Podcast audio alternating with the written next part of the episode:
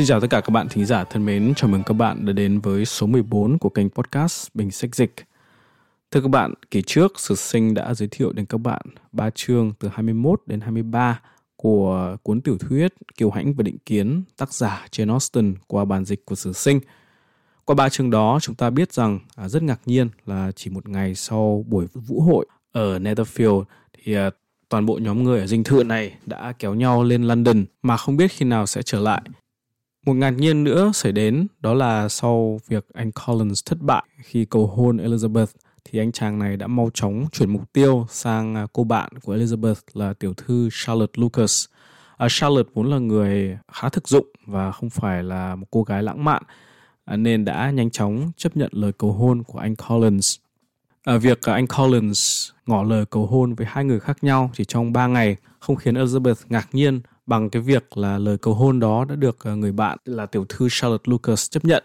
Elizabeth cảm thấy hết sức thất vọng vì ờ, người bạn mà cô vốn rất là yêu mến, kính trọng này đã đánh đổi ờ, tình cảm chân thật để chạy theo những cái đảm bảo về vật chất.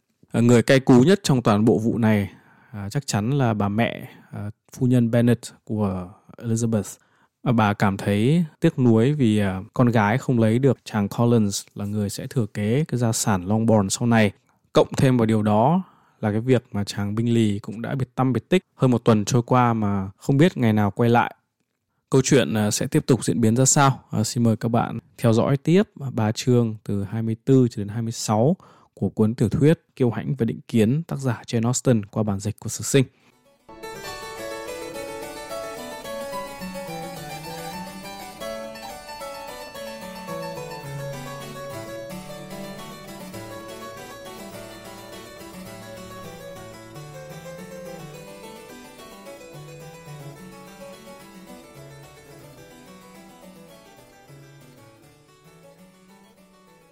Chương 24 Lá thư của tiểu thư binh lì tới và chấm dứt mọi ngờ vực. Câu đầu tiên cho biết chắc chắn là cả bọn sẽ ở lại London suốt mùa đông và chấm câu với việc anh trai cô ta tỏ ý nuối tiếc đã không có thời giờ tới tỏ lòng tôn kính với những người bạn trước khi chàng rời khỏi vùng. Hy vọng chấm hết, chấm hết hoàn toàn. Khi trên đọc phần còn lại của lá thư, ngoại trừ tình cảm được người viết ra vẻ bày tỏ, cô tìm thấy ít thứ có thể đem lại cho cô an ủi. Những lời khen dành cho tiểu thư Darcy chiếm phần lớn, các nét quyến rũ của cô gái một lần nữa được miêu tả chi tiết. Caroline vui vẻ khoe tình thân ngày càng sâu đậm giữa bọn họ và dám chắc về chuyện những ước mong đã được tiết lộ trong lá thư trước sẽ thành hiện thực. Cô ta còn vô cùng thích thú kể là anh trai cô đã trở thành tù nhân trong nhà của chàng Darcy và bày tỏ với nỗi háo hức về kế hoạch của Darcy mua mấy đồ nội thất mới Elizabeth, người được Jane nhanh chóng chia sẻ phần lớn nội dung thư, lắng nghe trong sự giận dữ âm thầm.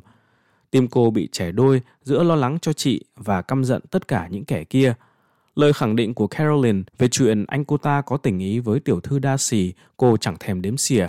Chuyện chàng ta rất thích Jane, cô không nghi ngờ gì cả và cũng chưa từng nghi ngờ. Mặc dù cô luôn quý mến chàng, cô không thể không nghĩ mà giận và khinh thường sự dễ dãi trong tính cách, sự kém cỏi trong ý chí, để đến nỗi thành nô lệ cho những người thân đầy thủ đoạn của chàng ta và dẫn chàng đến chỗ hy sinh hạnh phúc vì để bọn họ tùy ý định đoạt. Nếu chỉ là hạnh phúc của riêng chàng ta, chàng có thể tùy ý đùa giỡn, nhưng đây còn là hạnh phúc của chị cô nữa và cô nghĩ là chàng cũng phải hiểu điều đó. Tóm lại, đây là một đề tài mà cô gái phải thỏa sức ngẫm ngợi không nguôi, cô không thể nghĩ đến chuyện gì khác.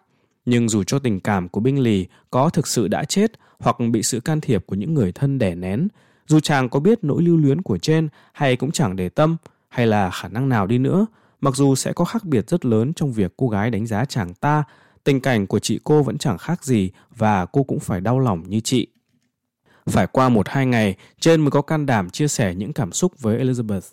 Khi bà Bennet rút cục để hai chị em được ở riêng sau một bài ca thán dài hơn mức bình thường của bà ta về Netherfield và chủ nhân của nó, cô không thể không kêu lên. Ước gì mẹ thân yêu biết kiềm chế hơn chút đỉnh, Mẹ đâu biết mẹ làm chị khổ tâm thế nào vì cứ nhắc hoài đến anh ấy. Nhưng chị sẽ không đau khổ nữa đâu. Nó sẽ không thể kéo dài. Anh ấy sẽ rơi vào quên lãng và chúng ta sẽ lại như xưa. Elizabeth nhìn chị gái với vẻ quan tâm thiếu tin tưởng nhưng không nói năng gì. Em nghi ngờ chị ư? Jane kêu lên, mặt hơi đỏ. Thực ra em chẳng có lý do gì. Anh ấy sẽ lưu lại trong kỷ niệm như chàng trai đáng mến nhất chị từng quen. Nhưng chỉ thế thôi. Chị chẳng có gì để hy vọng hay sợ hãi và chẳng có gì oán trách anh ấy. Ơn Chúa chị không phải trải qua nỗi đau đó, thế nên chỉ cần chút thời gian thôi, chị chắc chắn sẽ cố cảm thấy khá hơn. Với giọng nói rắn giỏi hơn, cô nói thêm, có một niềm an ủi ngay tức thì là mọi chuyện chẳng qua chỉ là mơ tưởng hão huyền của chị và chẳng có ai phải đau đớn cả ngoài chị ra. Elizabeth cảm thán, chị quá tốt, sự ngọt ngào và vị tha của chị hệt như một thiên thần vậy. Em không biết phải nói gì với chị, em cảm thấy chưa bao giờ đối xử đúng mực với chị và yêu quý chị như chị đáng được hưởng. Tiểu thư lớn nhà Bennett sôi nổi chối bỏ những lời khen về đức hạnh phi thường và quy chúng cho tình cảm nồng nhiệt của cô em gái. Không phải thế đâu, Elizabeth nói, thế này thật không công bằng. Chị lúc nào cũng nghĩ cả thế giới đáng kính và phật lòng khi thấy em nói xấu ai. Em chỉ thấy mỗi chị là hoàn hảo thì chị lại phản đối. Đừng lo em có gì quá lời hoặc đang mắc bệnh nghĩ ai cũng tốt của chị. Chị không cần làm vậy. Có rất ít người em thực sự yêu quý. Số người em kính trọng còn ít hơn. Càng thấy nhiều thứ trong đời em càng bất mãn với đời.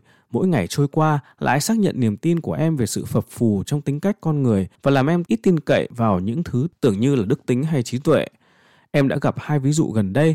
Một ví dụ em sẽ bỏ qua, còn ví dụ kia là vụ đính hôn của chị Charlotte. Thật không thể hiểu nổi. Em nghĩ thế nào cũng hoàn toàn không hiểu nổi.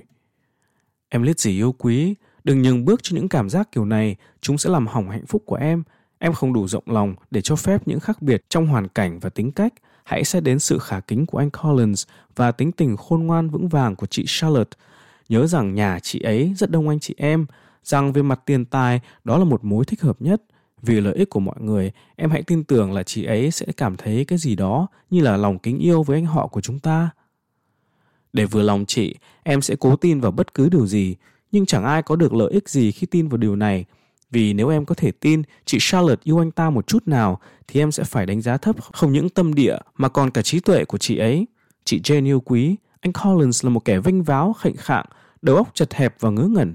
Chị biết điều đó cũng như em biết vậy, và chị phải cảm thấy cũng như em cảm thấy vậy là người phụ nữ có thể là anh ta không thể là người có đầu óc bình thường chị không thể bào chữa cho người đó dù người đó có là chị charlotte lucas chị không thể chỉ vì một cá nhân mà bóp méo nguyên tắc và danh dự hoặc tự cố huyễn hoặc bản thân và em rằng vị kỷ là khôn ngoan hoặc không đếm xỉa đến rủi ro là đảm bảo cho hạnh phúc. Chị thấy em quá nặng lời khi nói về cả hai trên đáp chị hy vọng em sẽ bị thuyết phục khi thấy hai người đó hạnh phúc bên nhau. Nhưng chuyện đó đủ rồi. Vừa nãy em còn ám chỉ đến một chuyện khác, em nói đến hai ví dụ, chị không thể không hiểu ý em, nhưng chị xin em lít gì yêu quý, đừng làm chị đau lòng bằng cách oán trách người đó hoặc bảo với chị rằng em đã không còn kính trọng anh ấy.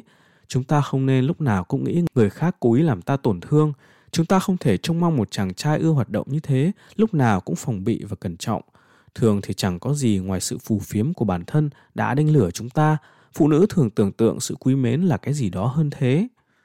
Còn đàn ông thì lúc nào cũng cố gắng để phụ nữ phải tưởng tượng như thế. Nếu quả họ cố ý như vậy thì đàn ông đúng là đáng trách. Nhưng chị không biết là thế giới này có ngập tràn những toan tính như một số người vẫn tưởng tượng không? Em không đổ lỗi như hành động của anh Binh Lì cho toan tính của anh ấy, Elizabeth nói. Nhưng ngay cả khi không dự tính làm điều sai trái hoặc làm người khác đau buồn, người ta cũng có thể làm sai và gây ra đau khổ. Thói vô tâm, bỏ mặc cảm giác của người khác và thiếu kiên định cũng đủ để gây ra điều đó rồi. Thế em đổ lỗi hành xử của anh ấy cho cái gì? Vâng, cho sự thiếu kiên định. Nhưng nếu em nói nữa, sẽ làm chị mất vui khi nói ra cảm nghĩ về những người chị quý mến. Hãy chặn em lại khi còn có thể. Thế tức là em vẫn cho rằng chị em của anh ấy tác động lên anh ấy. Rõ là như vậy, cộng thêm cả người bạn của anh ấy nữa. Chị không thể tin như vậy được. Tại sao họ lại muốn tác động lên anh ấy? Họ chỉ muốn anh ấy được hạnh phúc. Nếu anh ấy yêu chị, thì ai còn có thể làm cho anh ấy hạnh phúc? Giả định đầu tiên của chị sai rồi. Họ có thể còn rất nhiều mong muốn khác ngoài hạnh phúc của anh ấy. Họ có thể cũng mong anh ấy cưới một, một cô gái có của cải, quan hệ và danh giá. Không cần nghi ngờ là họ thực sự mong anh ấy lấy tiểu thư Darcy. Jane đáp, nhưng có lẽ động cơ của họ tốt đẹp hơn em nghĩ. Họ quen với tiểu thư Darcy lâu hơn quen chị. Họ quý cô ấy hơn cũng phải thôi. Nhưng dù họ có ước muốn gì đi nữa, rất khó để họ có thể làm trái ước muốn của người anh em trai của họ người em gái nào có thể cho mình cái quyền đó trừ khi cô ấy nghĩ có cái gì đó cực kỳ sai trái nếu họ biết anh ấy yêu chị họ sẽ không cố chia rẽ bọn chị đâu nếu anh ấy thực sự yêu chị thì họ cũng chẳng làm được điều đó theo cách nghĩ của em mọi người đều đang hành động một cách trái tự nhiên và đạo lý điều đó khiến chị đau lòng vô cùng Đừng khiến chị đau khổ thêm vì cách nghĩ đó. Chị không hổ thẹn vì đã nhầm lẫn, hoặc ít nhất là đau khổ đó cũng xoàng thôi so với việc chị phải nghĩ xấu về anh ấy và chị em anh ấy. Hãy để chị nghĩ về mọi chuyện theo cách tốt đẹp nhất mà nó có thể được diễn giải. Elizabeth không thể từ chối một ước nguyện như vậy. Từ đó cái tên binh lì hầu như không được hai chị em nhắc đến. Bà Bennet tiếp tục thắc mắc và buồn bã về chuyện chàng ta không trở lại. Mặc dù hầu như ngày nào Elizabeth cũng phải giải thích tường tận cho bà, bà vẫn thấy thật khó hiểu. Cô con gái cố sức thuyết phục bà về chuyện mà bản thân cô cũng không tin.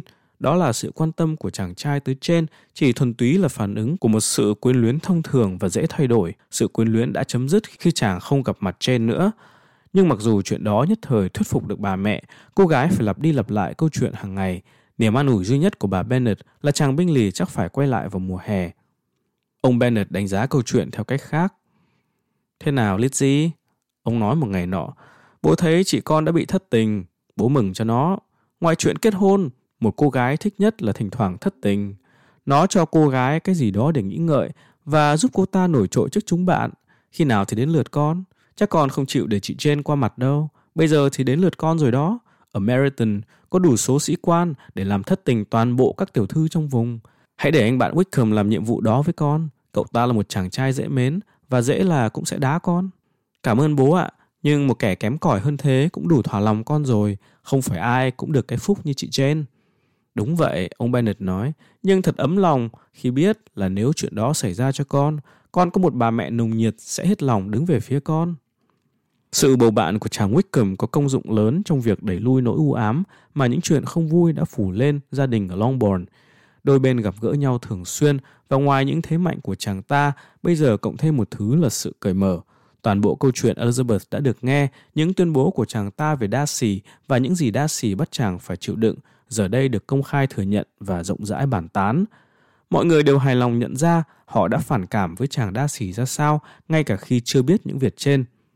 Tiểu thư lớn nhà Bennett là người duy nhất cho rằng có thể có những tình tiết giảm nhẹ mà người trong hạt Hertford không hay biết. Sự chân thành nhẹ nhàng nhưng vững vàng của cô luôn cầu xin sự lượng thứ cho kẻ khác và thúc giục rằng có thể có những nhầm lẫn. Nhưng với tất cả những người khác, chàng Darcy đều bị lên án là kẻ tồi tệ nhất đời. Chương 25 Sau một tuần dành cho yêu đương và các dự tính cho hạnh phúc, anh Collins phải tạm chia tay Charlotte thân yêu vì đã là thứ bảy. Mặc dù vậy, nỗi đau chia lìa đối với anh ta hẳn cũng phần nào được giảm bớt bằng những chuẩn bị đón rước dâu. Bởi vì anh ta có lý do hy vọng rằng chỉ ít lâu sau khi anh ta quay lại hạt Hertford lần tới, một ngày sẽ được ấn định để biến anh ta thành người hạnh phúc nhất đời. Anh ta nói lời từ biệt những người họ hàng ở Longbourn với vẻ trịnh trọng hệt như trước, lại một lần nữa chúc các cô em họ xinh đẹp sức khỏe, hạnh phúc và hứa sẽ gửi cho bố của các cô một lá thư cảm ơn nữa. Ngày thứ hai, tuần sau đó, bà Bennett có niềm vui đón tiếp người em trai và em dâu. Hai người này thường đến nghỉ lễ Giáng sinh ở Longbourn. Ông Gardiner là một người thông minh, lịch thiệp, hơn bà chị xa cả về tư chất lẫn giáo dục. Các quý cô Netherfield sẽ khó tin là một người làm nghề buôn bán, sống không xa những kho chứa hàng của ông ta có thể dễ mến và lịch sự đến vậy – Phu nhân Gardiner, trẻ hơn bà Bennett và bà Phillips vài tuổi, là một người phụ nữ dễ thương, thông minh và trang nhã, người được các cô cháu ở Longbourn yêu quý nhất. Đặc biệt, giữa hai cô cháu lớn và bà mợ tồn tại một tình cảm đặc biệt. Các cô này thường ở nhà bà khi lên thành phố. Việc đầu tiên của bà Gardner khi đến là phát quà và miêu tả về những mốt mới. Khi việc đã xong, bà có thể đóng vai rảnh rỗi. Đến lượt bà ngồi nghe chuyện. Bà Bennett có bao nhiêu nỗi khổ để kể lể cùng với bao nhiêu phàn nàn, Cả nhà bà đã bị xúi quẩy kể từ khi họ gặp gỡ bà em dâu lần trước. Hai đứa con gái bà đã cận kề kết hôn nhưng rốt cục chẳng đâu vào đâu. Chị không trách cái Jane, bà ta tiếp, vì Jane sẽ đồng ý lấy cậu binh lì nếu được. Nhưng còn con lít gì, ôi em ơi, thật khó nuốt khi nghĩ là đáng ra bây giờ nó đã thành vợ cậu Collins rồi. Nếu như nó không ngang bướng, cậu ấy ngỏ lời cầu hôn ngay trong căn phòng này, thế mà nó từ chối. Hậu quả là phu nhân Lucas sẽ có con gái lấy được chồng trước chị và cơ ngơi Longbourn này vẫn sẽ rơi vào tay người ngoài hệt như trước. Cái nhà Lucas thật là một lũ gian xảo em ạ. Họ đang nhăm nhe chiếm đoạt tất cả. Chị rất tiếc phải nói họ như vậy, nhưng thật thế, mọi chuyện khiến chị lo lắng đến phát ốm. Chị vừa bị chống đối trong nhà, lại vừa có những người hàng xóm ích kỷ. Tuy thế thì vợ chồng em đến lúc này thật là niềm an ủi số một. Chị rất vui được nghe em kể về mốt áo giải tay. Phu nhân Gardner, người đã biết hết những thông tin trên qua thư của Jane và Elizabeth, trả lời bà chị chồng cho qua chuyện và do thông cảm với các cháu gái liền đổi chủ đề. Khi ngồi riêng với Elizabeth sau đó, bà nói kỹ hơn về chuyện này. Có vẻ như là một mối tốt cho Jane, mợ tiếc là việc không thành, nhưng những chuyện này cũng thường xảy ra. Một chàng trai trẻ như cháu miêu tả về cậu binh lì hay dễ đem lòng yêu một cô gái đẹp trong mấy tuần, rồi khi chẳng may phải xa cách, dễ dàng quên mất cô gái, đến nỗi kiểu không thủy chung này rất thường xuyên. Một cách nói an ủi, Elizabeth nói, nhưng cũng sẽ không giúp gì chúng cháu. Chúng cháu không phải chịu đựng sự chẳng may, cũng không phải thường xuyên mà sự can thiệp của người thân sẽ thuyết phục được một chàng trai có gia sản độc lập thôi nghĩ về cô gái mà anh ta yêu say đắm chỉ mấy ngày trước đó. Nhưng mấy chữ yêu say đắm đó thật là sáo rỗng, đáng ngờ và mơ hồ đến nỗi mợ không biết phải nghĩ sao. Nó thường được dùng để chỉ cảm giác nổi lên có khi chỉ sau nửa giờ gặp gỡ, chứ không phải là một gắn bó thực thụ mạnh mẽ. Làm ơn cho mợ biết, cậu binh lì này yêu say đắm ra sao? Cháu chưa bao giờ thấy tình ý nào rõ ràng hơn. Anh ấy trở nên thờ ơ với những người khác và chỉ để mắt đến chị ấy. Mỗi lần hai người gặp nhau là điều đó lại càng xác quyết và dễ thấy. Trong buổi dạ vũ ở nhà anh ấy, anh ấy đã làm mất lòng mấy quý cô vì không mời họ nhảy. Chính cháu cũng thử nói chuyện với anh ấy hai lần mà chẳng được đáp lời. Có thể có những triệu chứng rõ ràng hơn không? Chẳng phải sự bất cần thường là cốt lõi của tình yêu? Phải rồi, của thứ tình yêu mà mợ chắc cậu ta đã cảm thấy. Khổ thân trên, mợ thương con bé quá.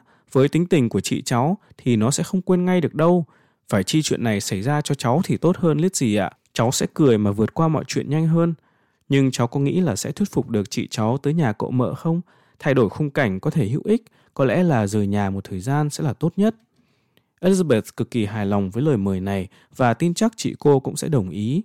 Mợ hy vọng, phu nhân Gardner nói thêm là chị cháu sẽ không vì cậu ta mà thấy ngại ngùng. Nhà cậu mợ ở một nơi khác xa chỗ của cậu ấy trên thành phố, chẳng có người quen chung và như cháu thừa biết, cậu mợ cũng ít ra ngoài chơi đến mức rất khó mà bọn họ có thể đụng mặt nhau, trừ khi cậu ta đến tìm chị cháu. Chuyện đó thì gần như không thể, vì bây giờ anh ấy đang bị người bạn cầm tù rồi. Anh Darcy cũng sẽ không đời nào để anh ấy đến thăm Jane ở một khu vực như vậy của London. Mợ thân yêu, làm sao mợ lại có thể lo chuyện đó? Anh Darcy có lẽ đã từng nghe đến tên cái phố Grace Church, nhưng chắc anh ta nghĩ sẽ phải tắm gội cả tháng, cũng không gột rửa hết những nhơ nhuốc nếu anh ta có bao giờ đặt chân đến đó. Mà mợ cứ yên tâm đi, anh binh lì sẽ chẳng cử động mà không có anh bạn đâu. Thế lại càng hay, mợ hy vọng là hai người sẽ chẳng gặp nhau luôn, nhưng chẳng phải Jane vẫn thư từ cho cô em gái của cậu ta sao? Cô gái đó thì chắc phải đến chơi chứ. Chị cháu sẽ dứt bỏ hoàn toàn người bạn đó. Nhưng mặc cho sự chắc chắn mà Elizabeth cố sức khẳng định về điểm trên và một điểm đáng tin hơn là binh lì bị ngăn cản gặp trên khi suy xét câu chuyện mà cô rất quan tâm này, cô không cho mọi thứ đã hết hy vọng. Có thể, và đôi khi cô còn nghĩ rất rất có thể là tình cảm của chàng dành cho Jen sẽ được thắp lại và ảnh hưởng của người thân chàng ta sẽ bị ảnh hưởng của những lôi cuốn tự nhiên hơn từ Jen đánh bại. Tiểu thư lớn nhà Bennett sẵn lòng chấp nhận lời mời của bà mợ với niềm vui thích.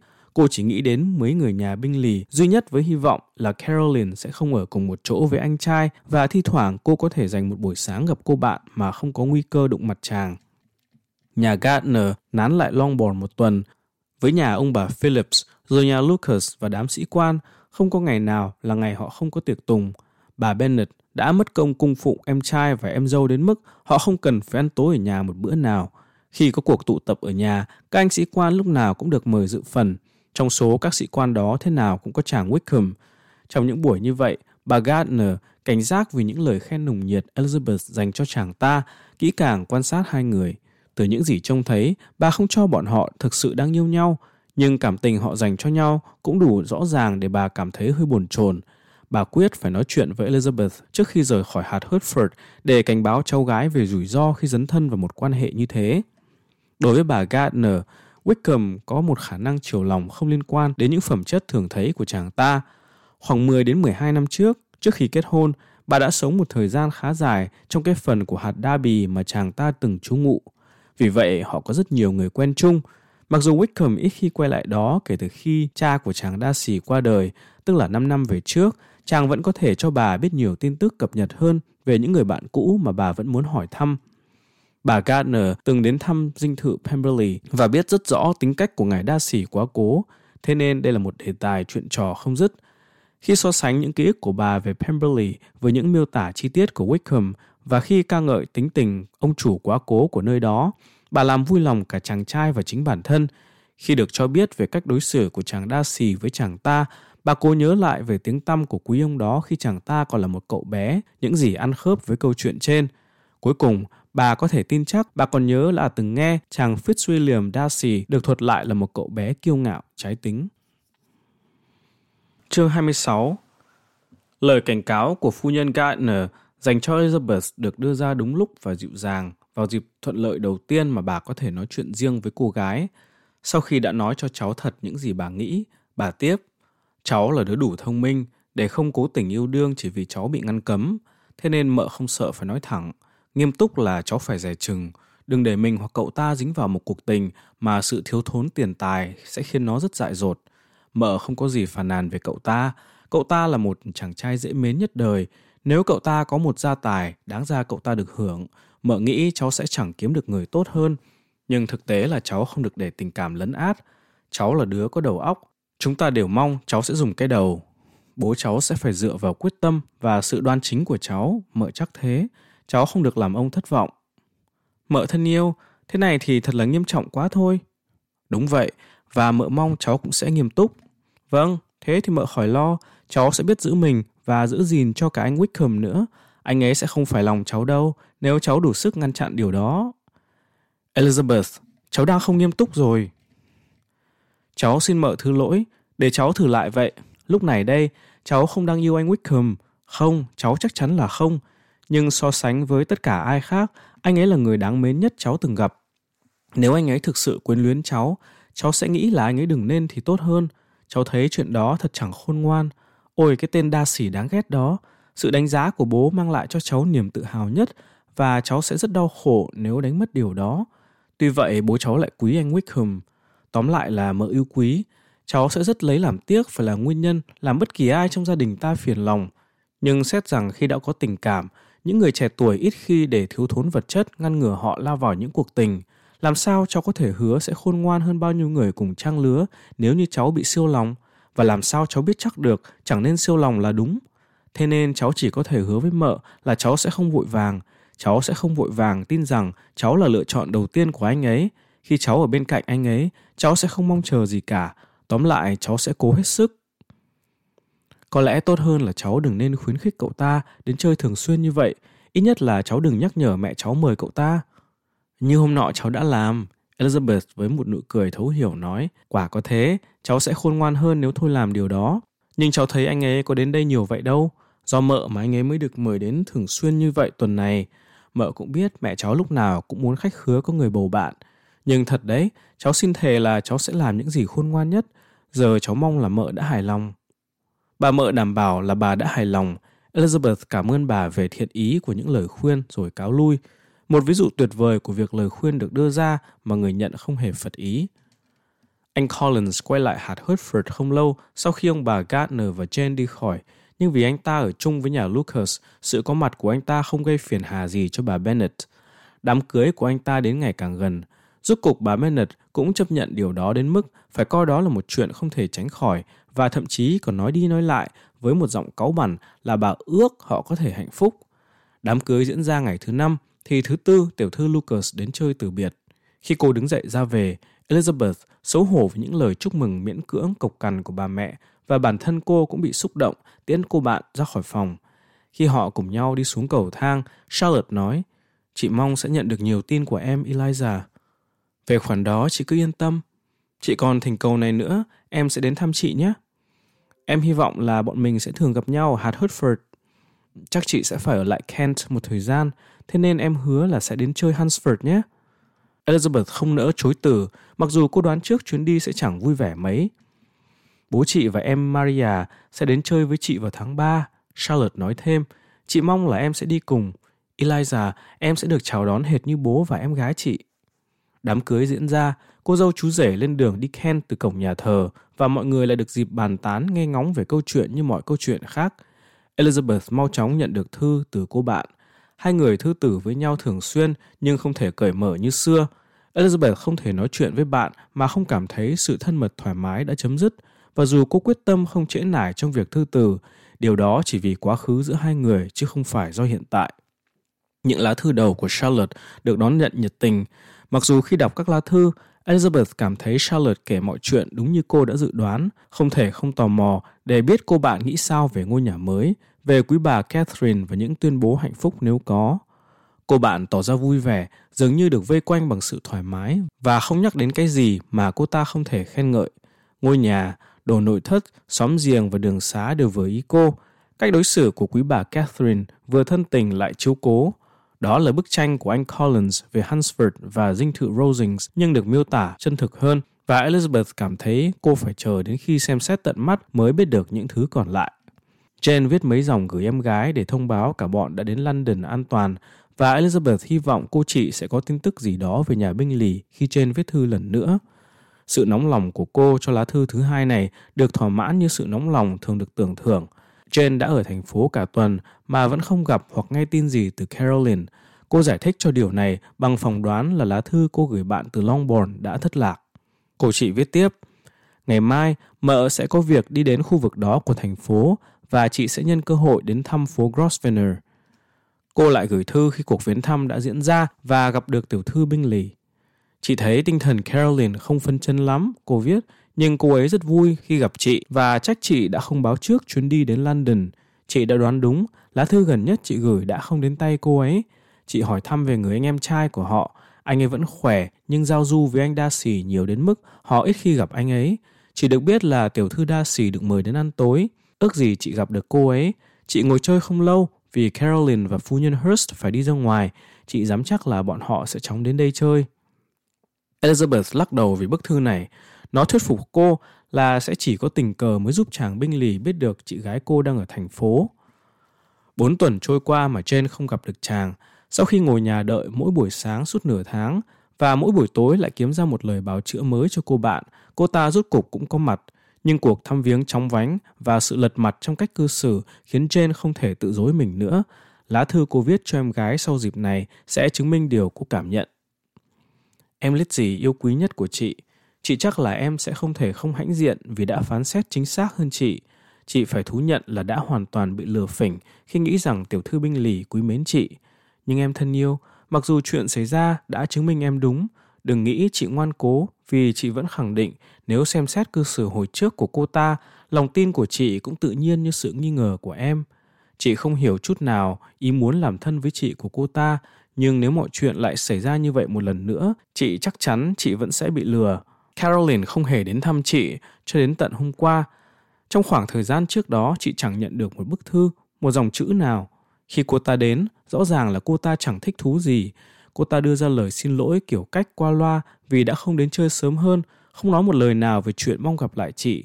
Trong thái độ, cô ta trở nên một người khác hẳn, đến nỗi khi cô ta cáo từ, chị hoàn toàn quyết tâm sẽ không tiếp tục tình bạn này nữa. Chị thấy thương hại, mặc dù không thể không oán trách cô ta. Cô ấy thật sai khi đã đặt chị vào tầm ngắm như vậy. Chị có thể đảm bảo là chính cô ta đã chủ động làm thân với chị. Nhưng chị thương hại cô ta bởi vì cô ta phải biết mình đã hành động sai trái và chị chắc chắn rằng nỗi lo cho anh trai cô ta là nguyên nhân. Chị không cần phải nói dài dòng thêm, mặc dù chúng ta đều biết nỗi lo này quả là vô nghĩa, nếu cô ta thực sự có lo lắng đó, sẽ thật dễ hiểu cách cô ta đối xử với chị. Anh ấy được em gái yêu quý như vậy thì chuyện cô ta lo lắng cho anh trai cũng là tự nhiên và đáng quý. Nhưng chị không thể không thắc mắc là tại sao cô ta còn phải lo sợ, bởi vì nếu anh ấy quan tâm đến chị chút nào thì bọn chị đã gặp nhau lâu rồi. Anh ấy biết chị đang ở thành phố, chị chắc vậy từ những gì cô ấy nói với chị. Thế nhưng có vẻ là từ cách cô ta nói chuyện, cô ta gắng sức thuyết phục chị là anh trai cô ta rất thích tiểu thư đa xì. Chị không làm sao hiểu được nếu chị không sợ đang đa nghi, chị sẽ gần như phải nói là có cái gì đó rất mờ ám trong tất cả chuyện này. Nhưng chị sẽ cố gắng xua đuổi mọi ý nghĩ đau khổ và chỉ nghĩ đến những gì làm chị vui sướng mà thôi. Tình cảm của em, lòng tốt luôn luôn của cậu mợ yêu quý. Hãy sớm viết thư cho chị. Tiểu thư binh lì nói cái gì đó về chuyện không trở lại Netherfield nữa, hoặc là bỏ không thuê nơi đó luôn. Nhưng không có gì chắc chắn cả. Chúng ta đừng nói với ai về chuyện này thì hơn. Chị rất mừng là em có chuyện vui để kể về những người thân của chúng ta ở Hunsford. Hãy đến chơi với bọn họ cùng với ngài William và em Maria. Chị chắc chắn em sẽ rất thoải mái ở đó. Chị của em. Lá thư mang lại cho Elizabeth chút đau đớn, nhưng tinh thần của cô mau chóng phấn chấn lại khi cô nhận ra Jane sẽ không còn bị lừa dối, ít nhất là bởi cô em gái. Tất cả những trông đợi vào người anh trai giờ đã tuyệt nhiên chấm hết. Cô thậm chí còn không thèm mong ước chàng ta sẽ nối lại quan hệ.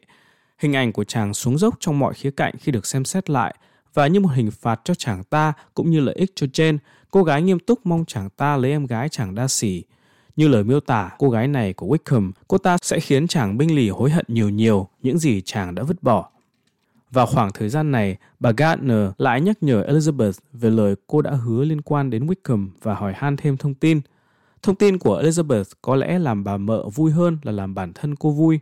Tình cảm của chàng ta đã hạ màn, những quan tâm chấm dứt, chàng ta bây giờ theo đuổi một người khác. Elizabeth đủ quan sát để nhận ra điều đó, nhưng cô có thể nhận ra và viết về điều đó mà không đau khổ lắm. Trái tim của cô chỉ hơi rung động và lòng tự ái của cô được thỏa mãn với niềm tin cô sẽ là lựa chọn số một của chàng ta nếu chuyện tiền tài không phải là vấn đề. Bỗng nhiên sở hữu 10.000 bảng là nét quyến rũ số một của tiểu thư mà chàng ta hiện giờ đang theo đuổi. Nhưng trong chuyện này, Elizabeth có lẽ đã mở mắt hơn với chuyện của Charlotte. Cô chẳng oán trách gì chàng ta khi thấy chàng muốn lập thân. Trái lại, chẳng gì có thể tự nhiên hơn thế. Trong khi tưởng tượng chàng ta cũng phải vật lộn không ít để từ bỏ cô, cô rộng lòng cho đó là một hành động khôn ngoan và hợp lý cho cả hai và có thể rất thành thật chúc chàng ta hạnh phúc. Tất cả những điều này được chia sẻ với bà Gardner và sau khi đã kể các chi tiết, cô gái viết tiếp. Cháu bây giờ tin tưởng, mợ yêu quý là cháu chưa bao giờ yêu anh ấy lắm, bởi vì nếu cháu đã có cái cảm giác tinh khiết và nâng cánh đó, bây giờ cháu đã gớm ghét cái tên anh ấy và rủa cho anh ấy đủ thứ chuyện tồi tệ. Nhưng cảm giác của cháu không chỉ ấm áp với anh ấy, cháu còn thấy khá bình thường với tiểu thư kinh Cháu không thể nói là cháu ghét cô ấy tẹo nào hoặc có chút nào nghĩ là cô ấy không phải người rất tử tế. Không thể có chút tình yêu nào trong chuyện này. Sự cẩn trọng của cháu đã rất hiệu nghiệm Mặc dù cháu chắc chắn sẽ trở thành một đối tượng thú vị hơn với bạn bè nếu cháu yêu anh ấy đến mất trí, cháu không thể nói là cháu thấy lấy làm tiếc sự quan trọng khiêm tốn của cháu. Quan trọng đôi khi được mua với giá quá đắt. Hai đứa, Kitty và Lydia, còn não lòng vì sự biến mất của anh ấy hơn cả cháu. Chúng nó còn trẻ dại và chưa được mở mắt bằng thực tế kinh hồn là những chàng đẹp trai hay xấu trai cũng đều phải kiếm sống.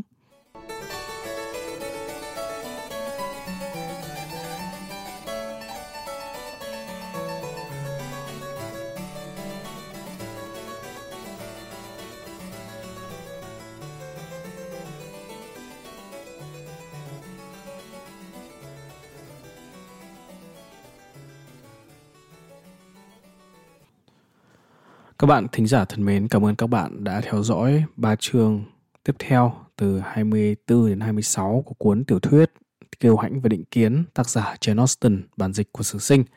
Xin hẹn gặp lại các bạn trong chương trình tới. Trước khi chia tay, mong các bạn sẽ like, subscribe và chia sẻ podcast của mình để nó đến được với nhiều người nghe hơn nữa. Xin một lần nữa cảm ơn và xin hẹn gặp lại.